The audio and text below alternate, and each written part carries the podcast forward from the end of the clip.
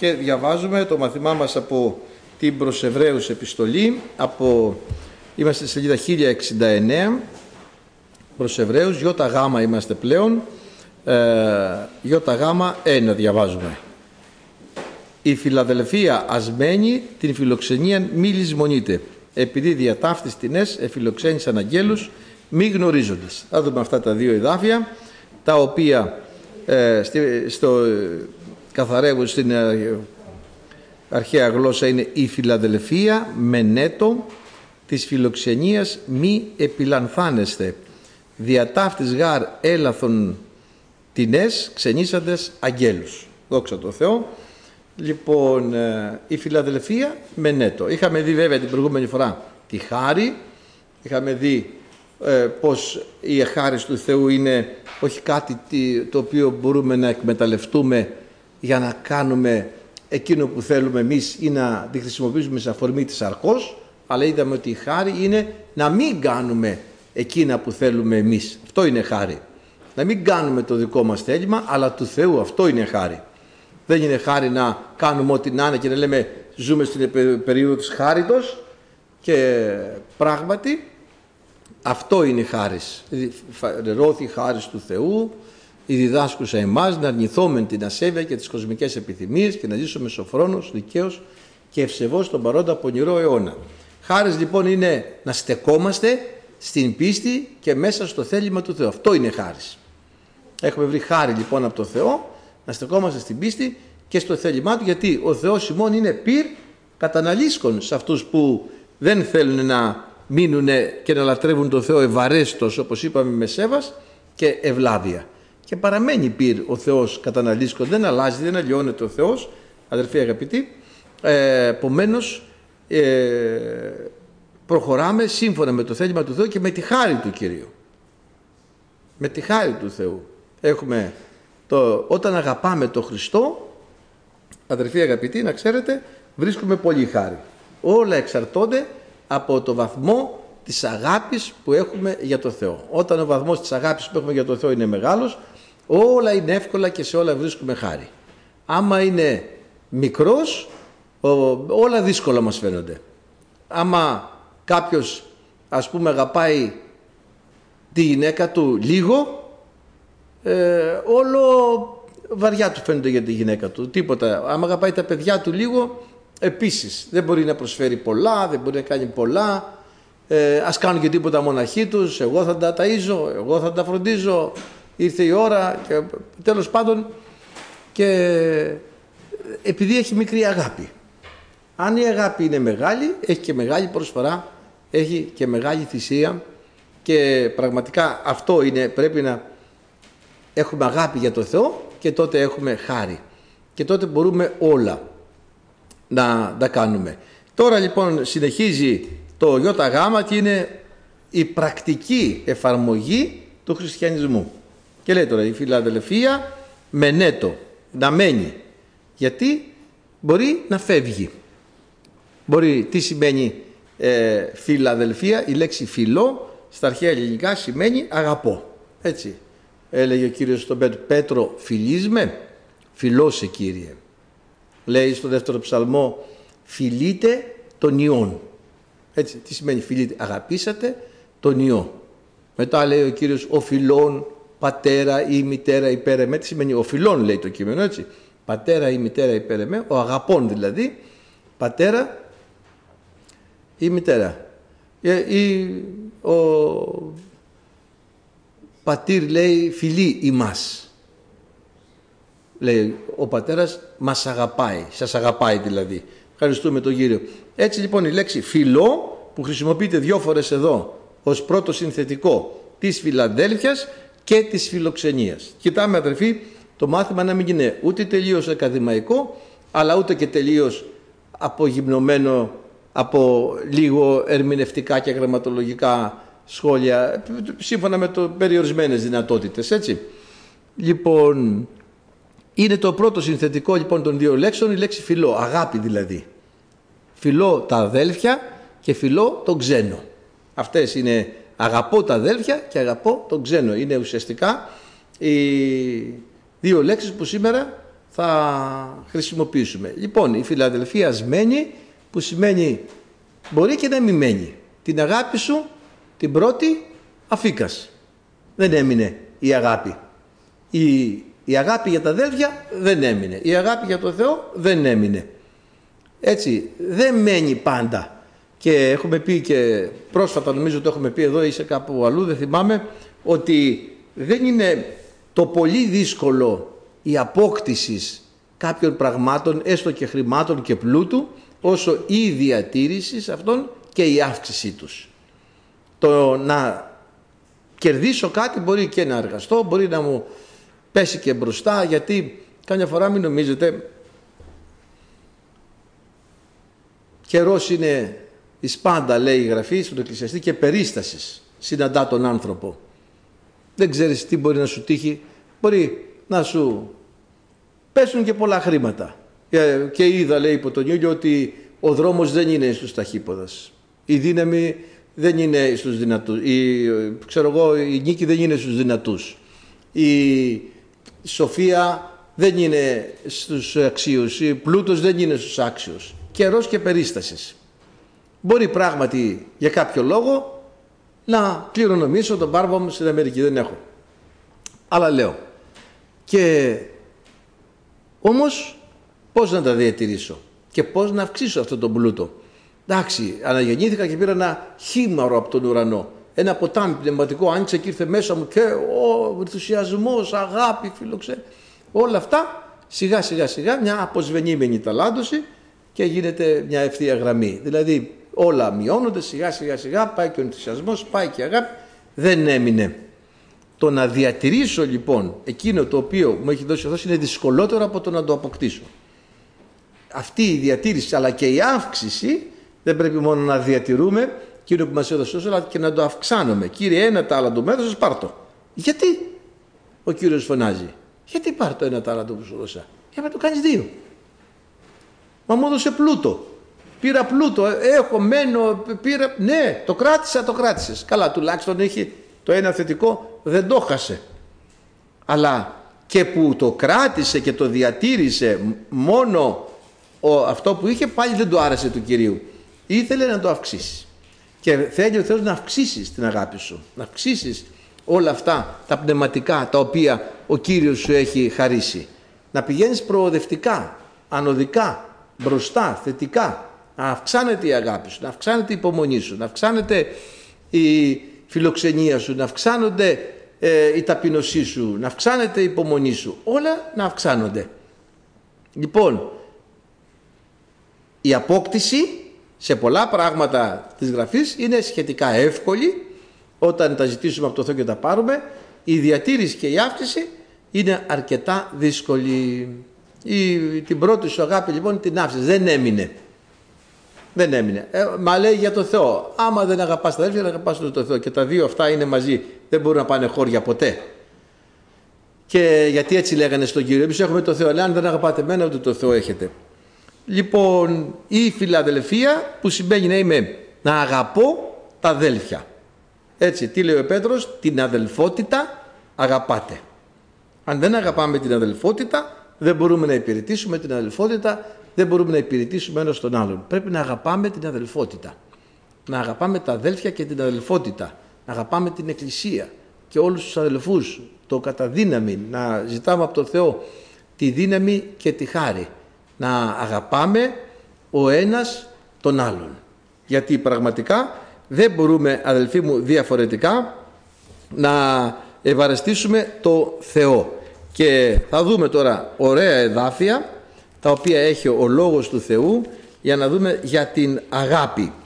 Ε, λέει τώρα δώσουμε στην ε, 1003 σελίδα Ρωμαίος Β10 γίνεστε προς αλλήλους έτσι στους αδελφούς δηλαδή φιλόστοργοι δια της φιλαδελφίας. Γίνεστε προς αλλήλους φιλόστοργοι δια της φιλαδελφίας ε, ακούς, ακούμε μερικές φορές είναι ε, κάτι κοσμική είναι καλύτερη από τον ε, αδέλφια. Πολλές φορές κάποια αδέλφια πράγματι μπορούν να έχουν αστοχήσει σε κάτι και να το έχουν προκαλέσει αυτό να το πούμε. Ωστόσο όμως δεν είναι κανόνας, είναι μια πολύ πολύ μικρή εξαίρεση που μπορεί να συμβεί αυτό. Συνήθως τα αδέλφια δεν συγκρίνονται. Δεν μπορούμε να, να, να είμαστε φιλόστοργοι δια της φιλαδελφίας. Να είμαστε φιλό, προλαμβάνοντες να τιμάτε αλλήλους. Φιλόστοργοι, εδώ λοιπόν πρώτο συνθετικό πάλι της λέξης φιλόστοργη, να αγαπάμε τη στοργή. Στοργική, τρυφερή, περιποιητική, προστατευτική. Δηλαδή ο ένας με τον άλλον. Πού είναι Κάιν ο αδελφός σου, δεν ήταν φιλόστοργος, δεν ήταν μη φύλαξ του αδελφού μου είμαι εγώ. Δεν αγαπούσε τον αδελφό του.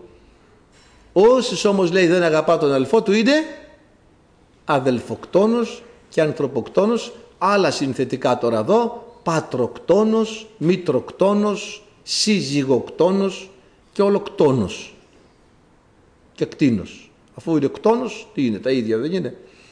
Λοιπόν, και λένε μάλιστα πολλά τα θηρία, πώς λέγανε, χειρότερο θηρίο από τον άνθρωπο δεν υπάρχει. Γιατί; Κανένα θηρίο που είναι κτίνος που λέμε δεν σκοτώνει από μίσος.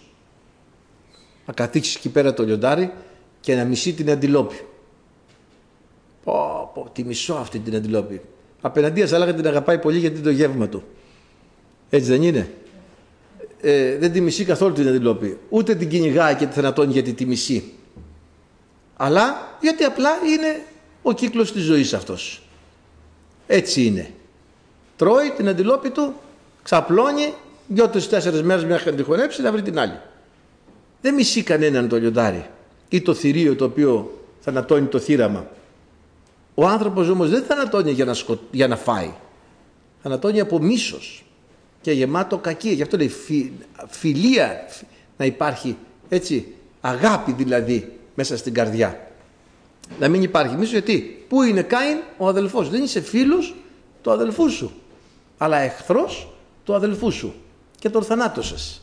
Και όποιος μισεί τον αδελφό του είναι αδελφοκτόνος, είναι ανθρωποκτόνος. Έτσι και εμείς πολλές φορές μπορεί να συμβεί αυτό αδελφοί αγαπητοί, αντί να είμαστε φιλάδελφοι, να είμαστε να σκοτώνουμε τον αδελφό μας. Εάν όμως λέει δάχνετε και κατατρώγετε αλλήλους, προσέχετε μη υπαλλήλου να εμφανιστείτε. Δηλαδή αυτό θα επιστρέψει σε εμάς και θα έχουμε πρόβλημα. Έτσι λοιπόν ο Κάιν δεν αγάπησε τον αδελφό του, α, όμως κάποιος αγάπησε τον αδελφό του και έμεινε κοντά στον εκλεκτό του Κυρίου, στον κεχρισμένο του Θεού και ενώ ήταν παλαιά Διαθήκη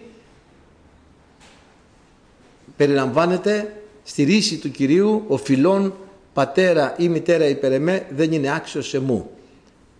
Ο Ιωνάθαν έγινε προσφυλέστατος του Δαβίδ, όχι φίλος, προσφυλέστατος στο Δαβίδ και όταν ο Σαούλ και ο Ιωνάθαν έπεσαν επάνω στα όρη Γελβοέ ο Δαβίδ έψαλε έναν ύμνο στον Εράσμιο Ιωνάθαν και του λέει ότι προσφυλέστατος εστάθης είσαι με η υπέρεμου αγάπη σου υπερεύαινε και την αγάπη των γυναικών δηλαδή αγαπούσε τον αδελφό του σε σημείο που ο πατέρας του και τον ίδιο τον Ιωνάθαν τον έβρισε πολύ, με πολύ άσχημα λόγια το γιο του επειδή ο γιος του αγαπούσε το Δαβίδ το κεχρισμένο του Κυρίου. Βλέπουμε λοιπόν αδερφοί αγαπητοί ότι επιλέγουμε να αγαπάμε εκεί που φανερώνεται ο Θεός και εκεί που είναι ο Θεός αποβάλλοντας αρρωστημένους συναισθηματισμούς που μπορεί να μας οδηγήσουν σε λάθος ενέργειες και στη ζωή μας. Αν ο Ιωνάθαν είχε ένα αρρωστημένο συνέστημα, να φιλούσε, να αγαπούσε λέει, τον πατέρα του πάνω από τον κεχρισμένο του Κυρίου, τον Χριστό δηλαδή σήμερα σε εμάς, και ήξερε ο Ιωνάθαν ότι ο κεχρισμένος του Θεού, ο πατέρας μην βασιλιάς, ξέρω ότι εσένα επέλεξε ο Θεός λέει στο Δαβίδ, δεν τον κράτησε το συνέστημα στον πατέρα του κοντά, αλλά ακολούθησε τον κεχρισμένο του Κυρίου. Μερικοί σέρνονται από συναισθήματα και σερνόμαστε πολλές φορές από συναισθήματα και καταλήγουμε λανθασμένα. Δεν κάνουμε το σωστό γιατί στην χριστιανική μας ζωή το συνέστημα είναι ο χειρότερος σύμβουλος και η λογική ακόμη. Όμως παραμένει η πίστη και η αγάπη για το Θεό η ασφαλέστερη σύμβουλη. Ευχαριστούμε το Θεό. Και ο λόγος του Κυρίου και το θέλημα του Θεού είναι η ασφαλέστερη σύμβουλη. Λοιπόν, φιλόστοργη, δεν ήταν φιλόστοργος ο Κάιν, θανάτωσε τον αδελφό του, ε, δια της Φιλαδελφίας, να τιμάτε αλλήλους, προλαμβάνοντας να τιμάτε αλλήλους. Δηλαδή, αφού αγαπάμε τα αδέρφια και μιλάμε εδώ για τη Φιλαδελφία, σημαίνει ότι προλαβαίνω να σε τιμήσω πριν με τιμήσεις. Και προσπαθώ να τιμώ παρά να με τιμούν. Και προσπαθώ να υπηρετώ παρά να με υπηρετούν, αν είναι δυνατόν. Μερικοί έχουν έντονη τάση υπηρετική, τάση στην καρδιά τους για την αδελφότητα. Μερικοί όχι, ενδεχομένως. Ένα σύνολο είμαστε από ετερόκλητους ανθρώπους, διαφορετικούς, χαρακτήρες διαφορετικής καταγωγής, απόψεως, απόψεων, πεπιθήσεων και δεν ξέρω από τι άλλο μας έχει επηρεάσει το σύστημα αυτού του κόσμου και αντιμετωπίζουμε με διαφορετικό τρόπο κάθε περίσταση μέσα στην αδελφότητα και τους αδελφούς. Όμως όλα πρέπει να απογυμνωθούμε από όλα και να μείνει ο λόγος του Θεού και να περπατάμε μόνο με το λόγο του Θεού, ούτε με το συνέστημα για το παιδί μου, για τον πατέρα μου, για τη μητέρα μου, για τη σύζυγο, για το σύζυγο, ούτε για τίποτα. Λοιπόν, προλαμβάνοντες να τιμάτε αλλήλους, ευχαριστούμε τον Θεό. Και έτσι αδερφοί μου αγαπητοί, ε, πράγματι ε, πρέπει να προλαβαίνουμε να τιμάμε αλλήλους ε, και να μένει πραγματικά η Φιλαδελφία. Γιατί ξέρουμε ότι η μόνη εκκλησία χωρίς μόμο στην Αποκάλυψη είναι η εκκλησία της Φιλαδελφίας. Δεν είναι τυχαία τα ονόματα. Λοιπόν, και λέει τώρα στο τέταρτο κεφάλαιο προς Θεσσαλονίκης Επιστολή περί δε της Φιλαδελφίας δεν έχετε χρία να σας γράφω διότι εσείς αυτοί είστε θεοδίδακτοι στο να αγαπάτε αλλήλους να φιλοτιμήσετε, να ησυχάζετε κτλ να περισσεύετε και σε υπηρεσία και όλα αυτά. Έτσι λοιπόν περί δε της Φιλαδελφίας δεν έχετε χρία, είστε θεοδίδακτοι και ξέρετε αδερφοί αγαπητοί πράγματι το Πνεύμα το Άγιο μας διδάσκει να αγαπάμε τα αδέλφια μας. Καμιά φορά μπορεί τα αδέλφια να βλέπετε να τσακώνονται λίγο, να έχει μια ένταση. Αυτό είναι και κάποια, σε, μέχρι σε ένα σημείο και υγιές καμιά φορά και η διαφωνία δεν κάθεται ο κόσμος. Εγώ θυμάμαι τα παιδιά μου, ας πούμε, τα οποία ήταν δύο.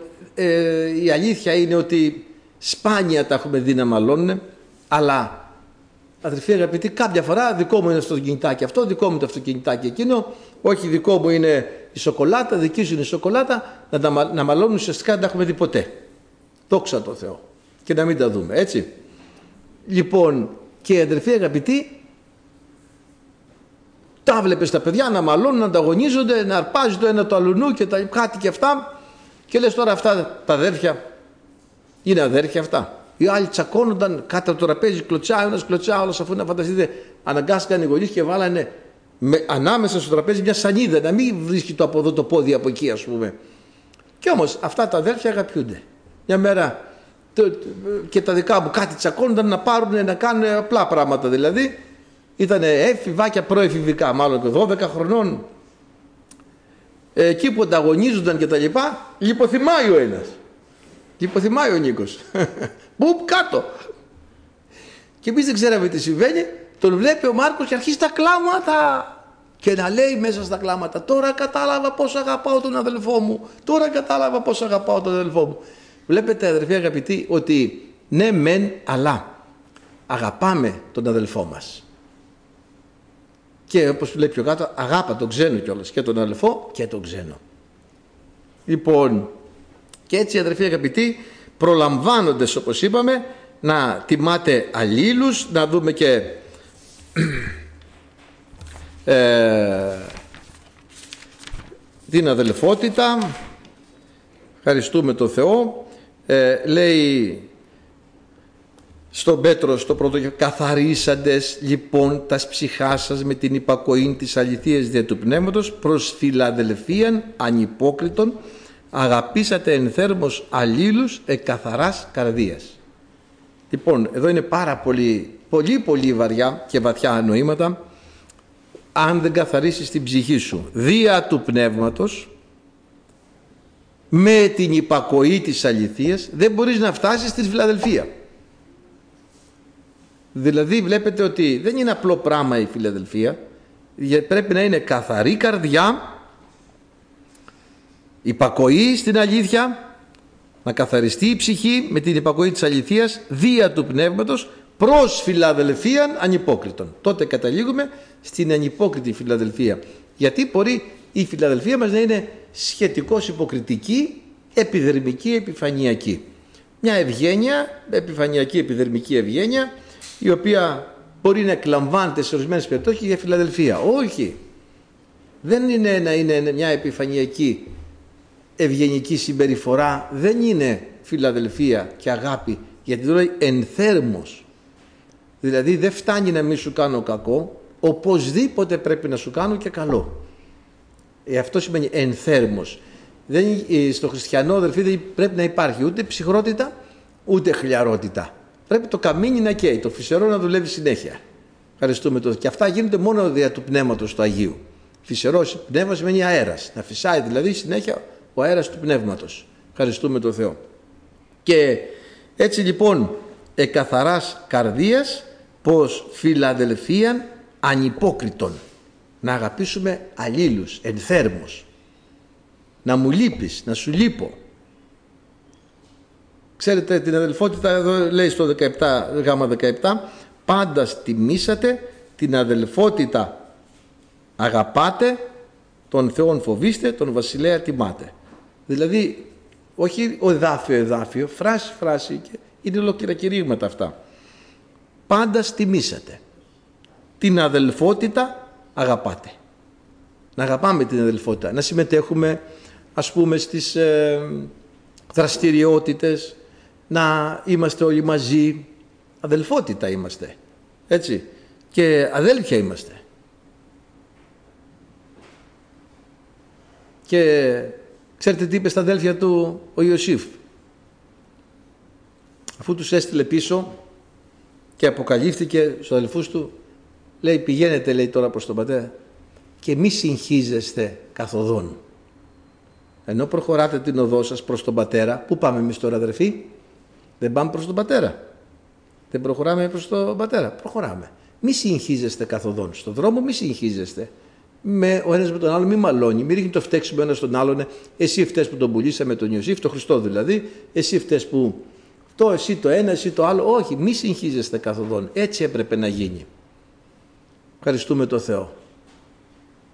Και αδερφοί αγαπητοί, ξέρετε, να αγαπάμε ο ένας τον άλλον γιατί είμαστε αδέλφια. Πήγε ο Μωυσής,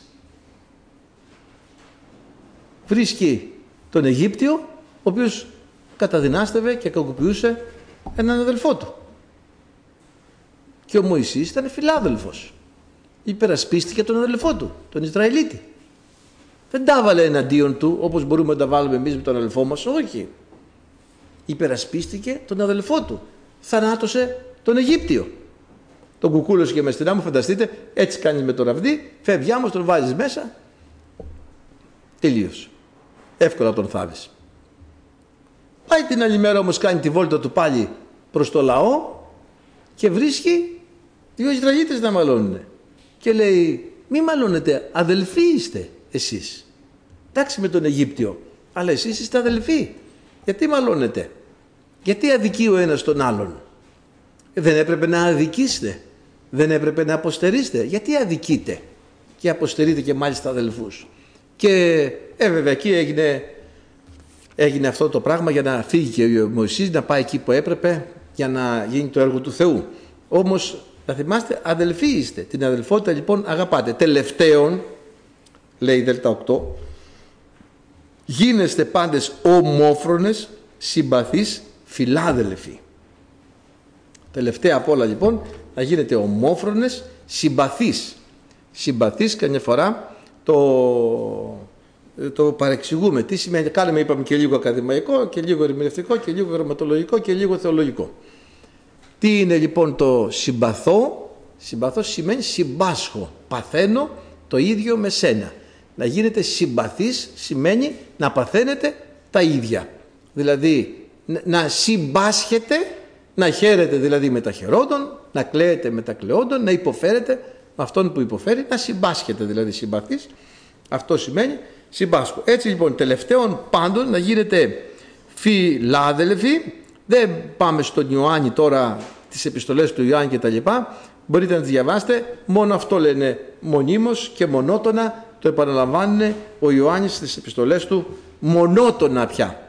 Να αγαπάει ο ένας τον άλλον. Έτσι λοιπόν η φιλαδελφία, αδελφοί αγαπητοί, είναι πολύ σημαντικό πράγμα να την καλλιεργήσουμε, να την επιδιώξουμε. Ε, τι θα κατοικήσει εν το όρι το Αγίο, ποιο θα έρθει στη σκηνή σου, ο αθώος τα σχήρα, ο μη δίδον το αργύρον αυτό επιτόκο και ο σύρων τα χέρια του από αίμα, τα πόδια του από το να κακοποιεί και ο μη δεχόμενος, ο ΙΕ ψαλμός νομίζω είναι, και ο μη δεχόμενος ονειδισμών κατά του πλησίον του. Ο πλησίον μου, ο φίλος μου.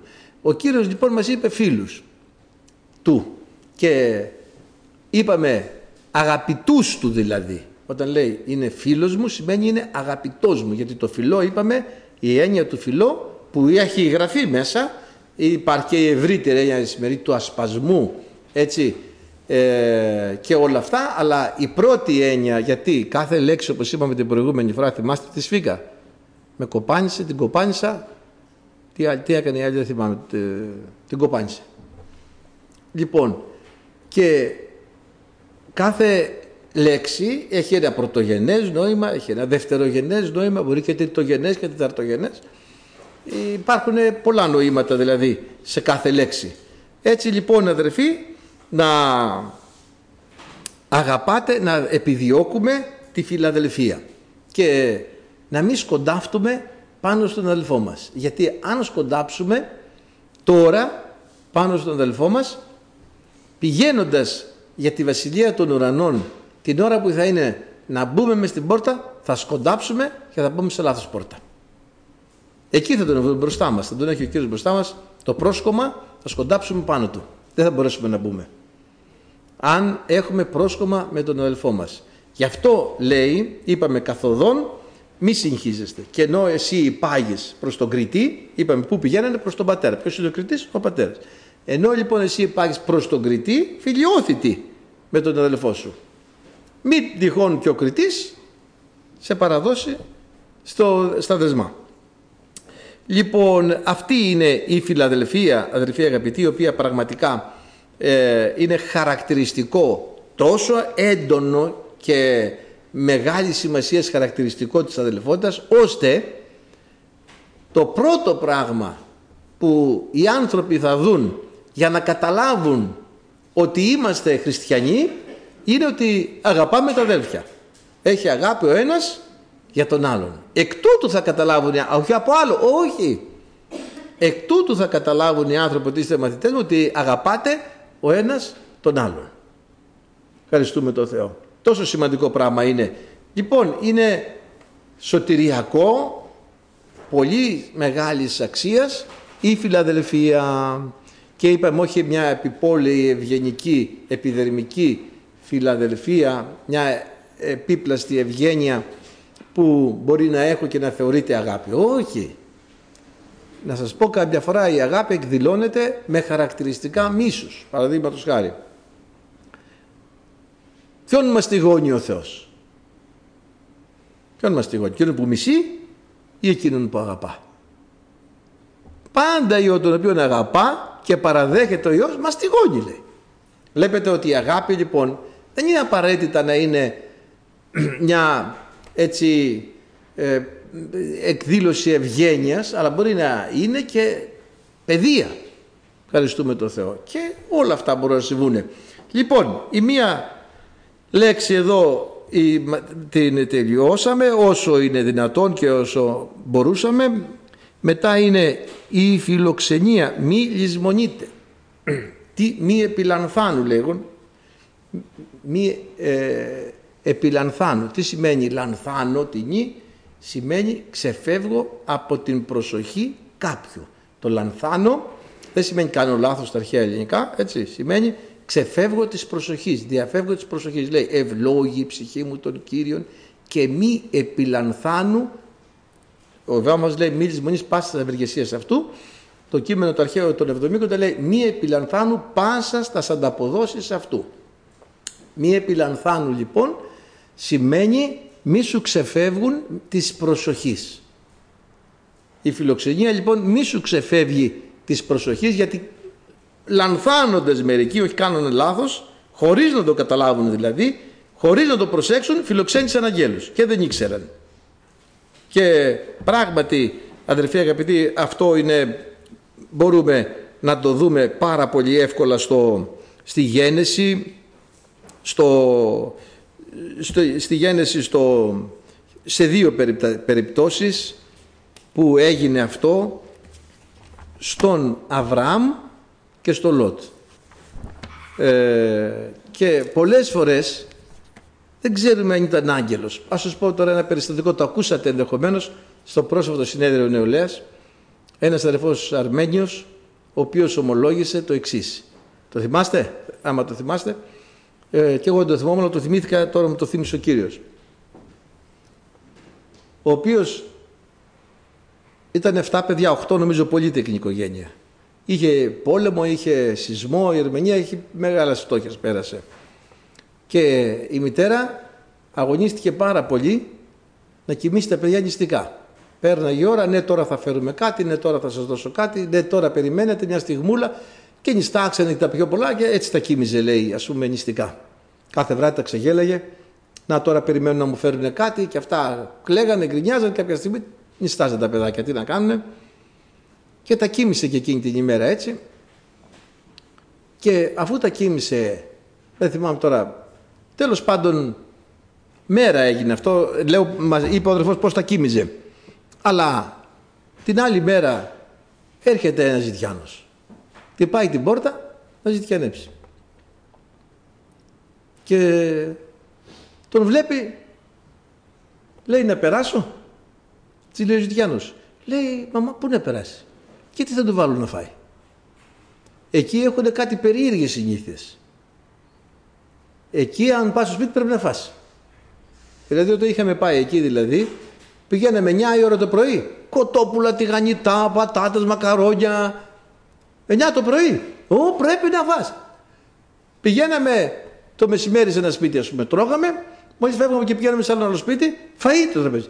Λέω, από το φαΐς σκοτήκαμε το τραπέζι. Εδώ πρέπει να φας. Είναι ένα μυστήριο πράγμα. Και εκείνη η γυναίκα τώρα τη χτυπάει ο Γιάννου στην πόρτα και λέει πού να τον βάλω μέσα; Αυτός ήρθε για να φάει. Και δεν έχω τι να του δώσω. Προσευχόταν στον Κύριο βέβαια, τρεπιστή γυναίκα. Τι να του δώσω Χριστέ μου λέει τώρα, τι να τον κάνω μέσα να έρθει, ούτε νερό δεν έχω να του δώσω. Αλλά του λέει τι να κάνω, ας περάσει. Ας έρθει. Ρακένδυτος, βρώμικος, μπήκε μέσα, μόλις κάθισε ο Ζητιάνος, βγάζει από την τσέπη ένα φάκελο χοντρό και της το δίνει και λέει αυτό είναι για τα παιδιά σου. Και έφυγε.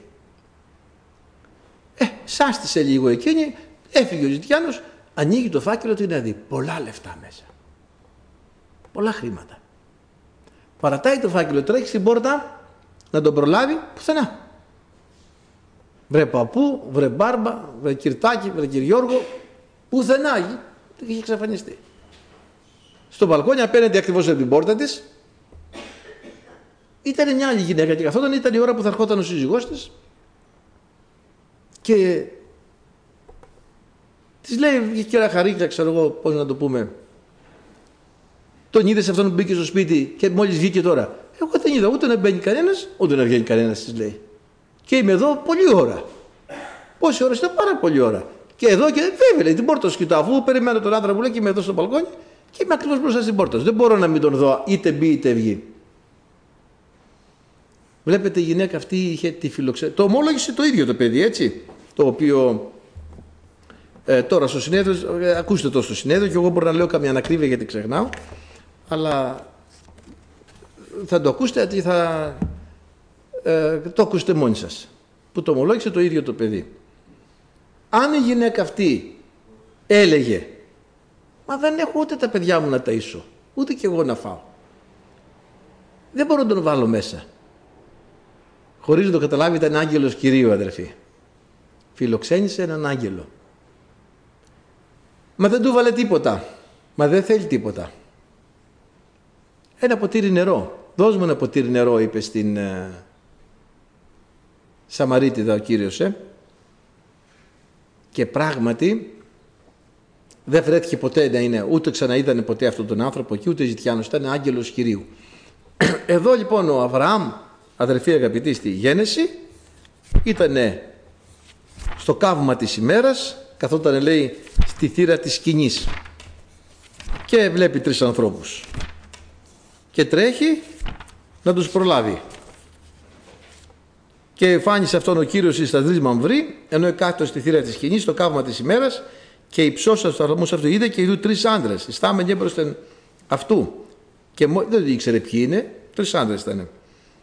Τρέχει εις προϋπάντηση, προσκύνησε και λέει αν έβρικα χάρη, ελάτε παρακαλώ μην παραβλέψετε το δούλο σας.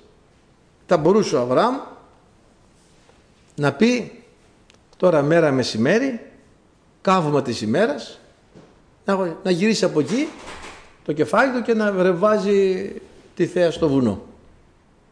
Έτσι δεν είναι. Ή θα μπορούσε να πει δεν μαγειρέψαμε σήμερα, φάγαμε τα περισσεύματα από χθες. Όχι, τρέχει να τους προλάβει.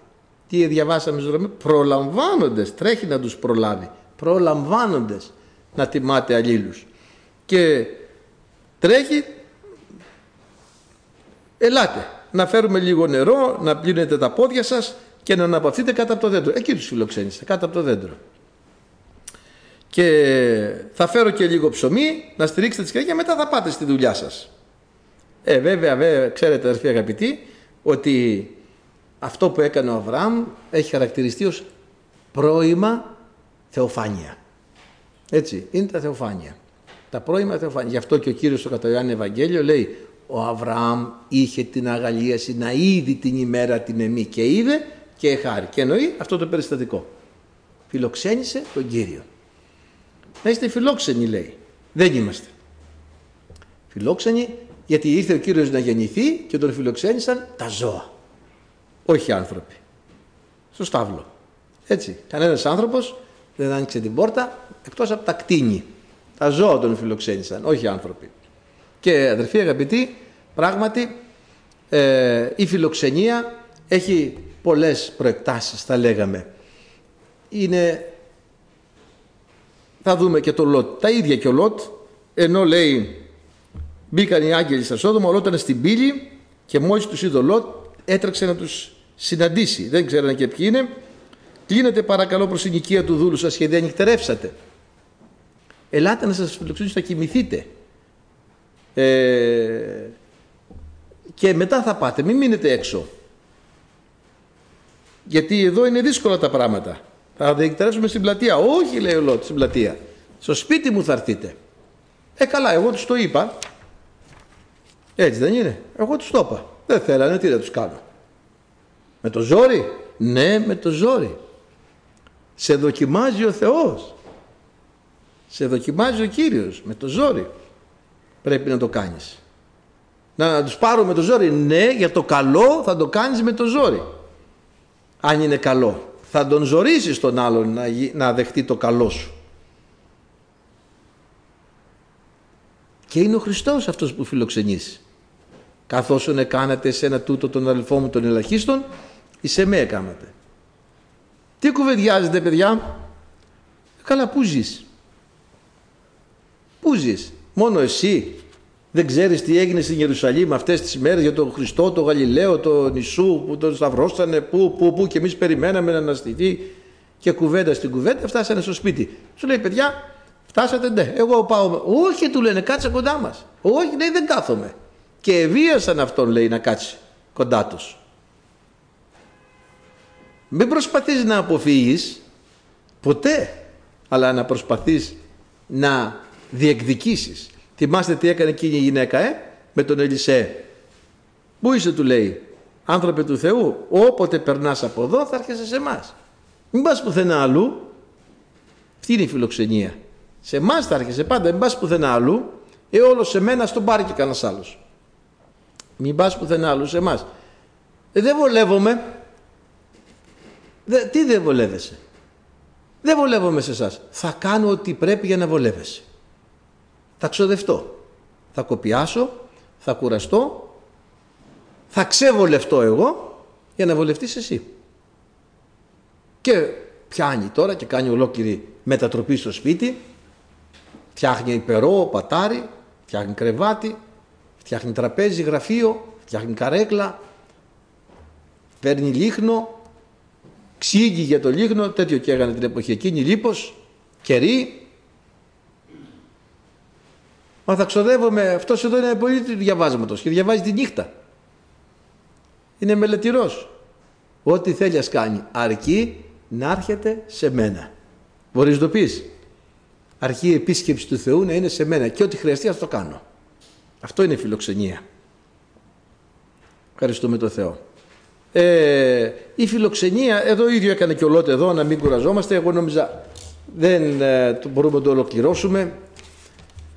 Και η φιλοξενία, αδερφοί αγαπητοί, είναι πολύ σημαντικό πράγμα λοιπόν και θα δούμε και άλλα περιστατικά ε, στη ζωή του χριστιανού. Βεβαίως φιλοξενία είπαμε τι είναι αγαπώ τον ξένο. Εάν εγώ τώρα σας καλέσω στο σπίτι μου ε, είναι φιλοξενία. Δεν είναι. Είμαι φιλόξενος, δεν είμαι. Αφού σας καλώ στο σπίτι μου και κάνω τραπέζια και τα λοιπά είμαι φιλόξενος. Όχι. Γιατί δεν είμαι φιλόξενος; Δεν είμαι φιλόξενος γιατί εσύ δεν είσαι ξένος. Έτσι δεν είναι. Τι σημαίνει φιλοξενία. Αυτό είναι άλλο. Δεν είναι καλό. Φυσικά είναι καλό. Είναι στην κοινωνία μεταλλήλων και στη φιλοξενία φυσικά. Με την ευρύτερη όμως έννοια. Όχι με τη στενή έννοια. Λοιπόν, ε, αγαπάμε τον ξένο. Ε, είμαστε φιλόξενοι. Ε, την επιδιώκουμε τη φιλοξενία. Βεβαίως ορισμένα πράγματα αδερφοί τι συμβαίνει. Έχουν χάσει την κυριολεξία τους και την υπόστασή τους. Παραδείγματος χάρη λέει να ελεείς τους ανθρώπους. Ναι και βλέπεις στον δρόμο συνέχεια να σου ζητάνε λεφτά. Στα φανάρια, στα μετρό, στα λεωφορεία, στη στάση. Και τι γίνεται τώρα; Πού να πρώτο, δεν δίνουμε σε κανέναν. Εγώ έχω σταματήσει να δίνω. Γιατί; Γιατί γίνεται μια κατάχρηση της φιλοξενίας και της α, μεταδοτικότητας, της ελεημοσύνης. Και τι γίνεται, υπάρχουν τόσοι απαταιώνες που κοροϊδεύουν, μου τα έχουν πει οι ίδιοι που έχουν αναγεννηθεί και πιστέψανε στον Χριστό. Και μου λέει: Εκμεταλλευόμαστε όλο τον κόσμο, τον πόνο όλου του κόσμου. Κοροϊδεύαμε και οικονομάγαμε πολλά λεφτά. Και τώρα πιστέψαμε, λέει, και δεν ξέρουμε τι δουλειά να κάνουμε. πολλά, πολλά αδέρφια ξέρω που έχουν πιστέψει έτσι. Και μου τα έχουν πει οι ίδιοι. Το αποτέλεσμα ποιο είναι; Να κουμπώνεται ο κόσμος και να μην βοηθάει και αυτούς που πραγματικά έχουν ανάγκη.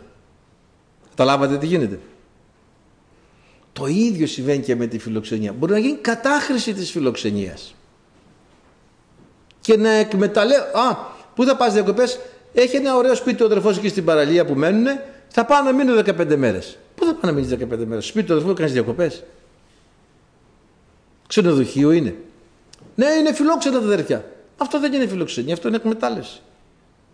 Μπορεί να πας να μείνεις στο σπίτι του αδερφού 15 μέρες να φιλοξενείσαι και δέκα μέρες και... Ή, να ξέρετε ένα ρητό, μην το ξεχάσετε ποτέ αυτό. Η μουσαφιρέα και τα ψάρια την τρίτη μέρα αρχίζουν και βρωμάνε.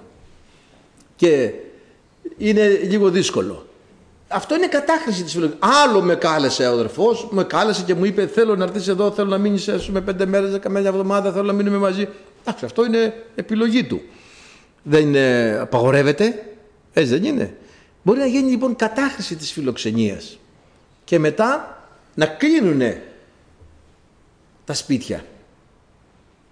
Ή μπορεί να πάει ο άλλος να καθίσουν να φάνε και να φύγει στις δύο τη νύχτα από το μεσημέρι. Δεν ξανανοίγει το σπίτι αυτό. εύκολα. Είναι κατάχρηση. Το σπίτι πρέπει να λειτουργήσει.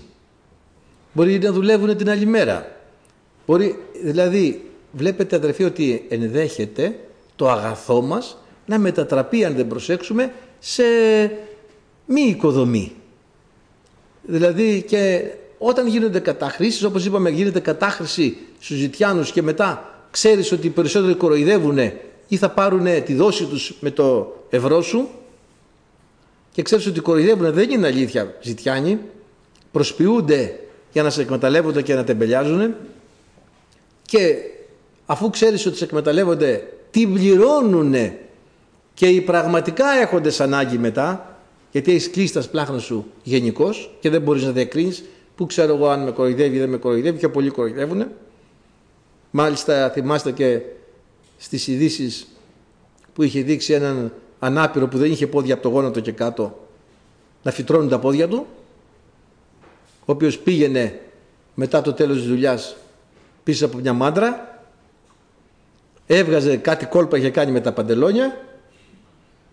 Έβγαζε το παντελόνι τέντωνε τα ποδαράκια του λίγο έκανε έτσι έτσι να ξεμουδιάσουν έχει όλη μέρα και έμπαινε στις Μερσεντές και έβγαινε και ο καημένος ο λαός έδινε. Τα βλέπουμε όλα αυτά. Γίνεται μια εκμετάλλευση κλείνουν τα σπλάχνα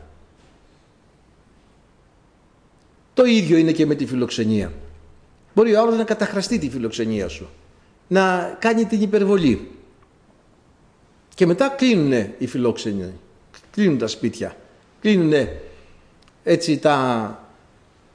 Λοιπόν, ε, και ακόμη δεν μπορούμε να το ολοκληρώσουμε γιατί τελείωσε η ώρα και θα το συνεχίσουμε και την άλλη φορά για τη φιλοξενία λίγο να δούμε μέσα και από τη γραφή πάλι ακόμη ε, τι λέει για τη φιλοξενία λίγο ακόμη και θα προχωρήσουμε και το άλλο εδάφιο που λέει την άλλη φορά και το 3 2,5 με 3 την άλλη φορά για να δούμε αδερφοί αγαπητοί πραγματικά ότι όταν όλα γίνονται όπως πρέπει ουσιαστικά η φιλοξενία στη γραφή εννοείται τον ξένο με την έννοια ότι ήρθε κάποιος από μακριά. Ήρθε κάποιος που δεν έχει που να μείνει για λίγο. Και αυτή ήταν η έννοια της φιλοξενίας ε, και δεν πρέπει αυτόν τον άνθρωπο να τον αφήσουμε έτσι είτε ήρθε κάπου από μακριά δεν πρέπει να φύγει χωρίς να τον φιλοξενήσουμε. Η κοινωνία που κάνουμε μεταξύ μας είναι φιλοξενία με την ευρύτερη έννοια τώρα όχι με τη στενή που την εξηγήσαμε αγαπώ τον ξένο έτσι, αλλά είναι με την ευρύτερη έννοια του όρου ε, φιλοξενία, κοινωνία μεταλλήλων. Και αυτό είναι γραφικό και αυτό πρέπει να γίνεται αλλά και αυτό αν ε, δεν προσέξουμε και αυτό μπορεί να το χάσουμε και αυτό μπορεί να μην... Ε, έτσι λοιπόν πάντα είμαστε προσεκτικοί, αυτό να θυμάστε. Σε όλα προσεκτικοί. Ελεείτε κάνοντας διάκριση. Φιλοξενείτε τα ίδια. Σήμερα δε που τα πράγματα είναι πολύ δύσκολα με τη φιλοξενία, δεν ξέρεις ποιον να βάλεις στο σπίτι σου, είναι πολύ επικίνδυνο πια. Ε, είναι τι να πούμε, πολλά τα, τα δύσκολα, πολλές δυσκολίες. Ωστόσο ό,τι μπορούμε σύμφωνα με το πνεύμα της Γραφής. Ο Κύριος να ευλογήσει. Αμήν.